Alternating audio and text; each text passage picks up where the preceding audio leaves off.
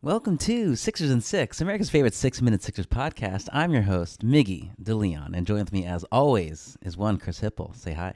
Miggy, play his music now.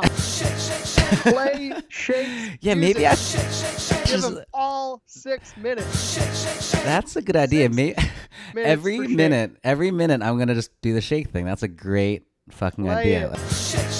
Let's do it. Um, this was Shake's day. Okay, after what was not a really thrilling performance the other day, Shake comes in, scores 19 points, I believe, but the three most important points down two, time running down. They're trying to double JoJo.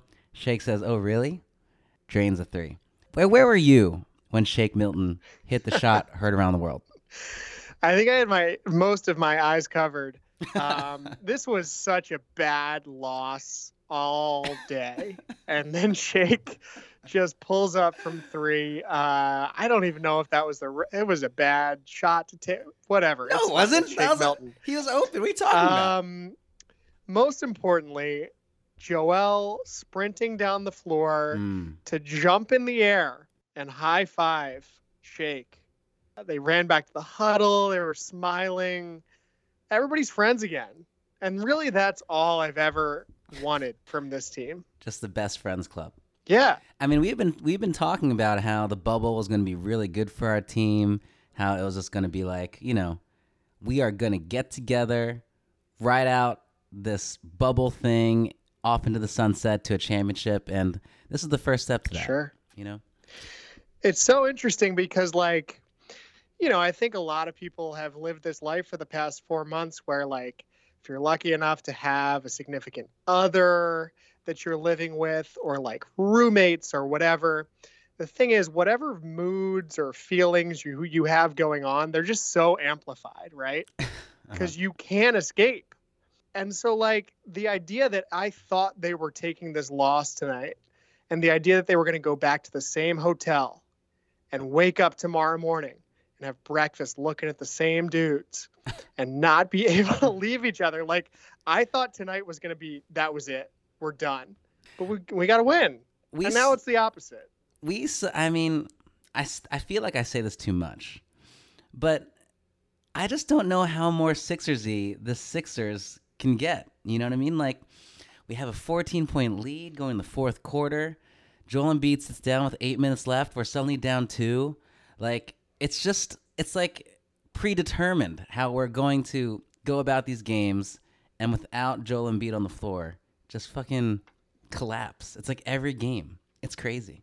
We should actually frame this a little bit maybe differently about and talk instead about how you know this is not the 2018 golden state warriors. This is not like houston rockets who can put up a bunch of points in a short time period of the bucks you know on saturday night we gave up 46 points in the fourth quarter to the indiana pacers tonight we gave up 43 points to the spurs they're on the second night of a back-to-back it felt like half their team had been playing uh, in the G League. I I feel like a lot of it has to come back down to Benji, right? Ben did not play well. yeah, what did Ben do tonight? Ben did not play well. I mean, he was in foul trouble, picking up ticky tack fouls, not really making his presence felt at all during this game, which in one way you can think of it as a good thing because we still eked out a win despite him just being pretty absent. And so, you know, maybe if he's more present, we'll Question for you. Yeah. Is Ben Simmons a power forward?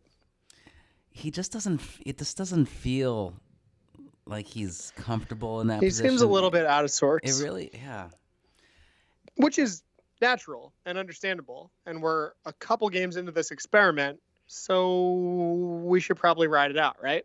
i mean if it means shake being our point guard absolutely although i guess man jay rich he missed 10 shots he had a decent like amount of points and things like that but he missed 10 shots he just every time he put up the ball Richardson can't be the point guard.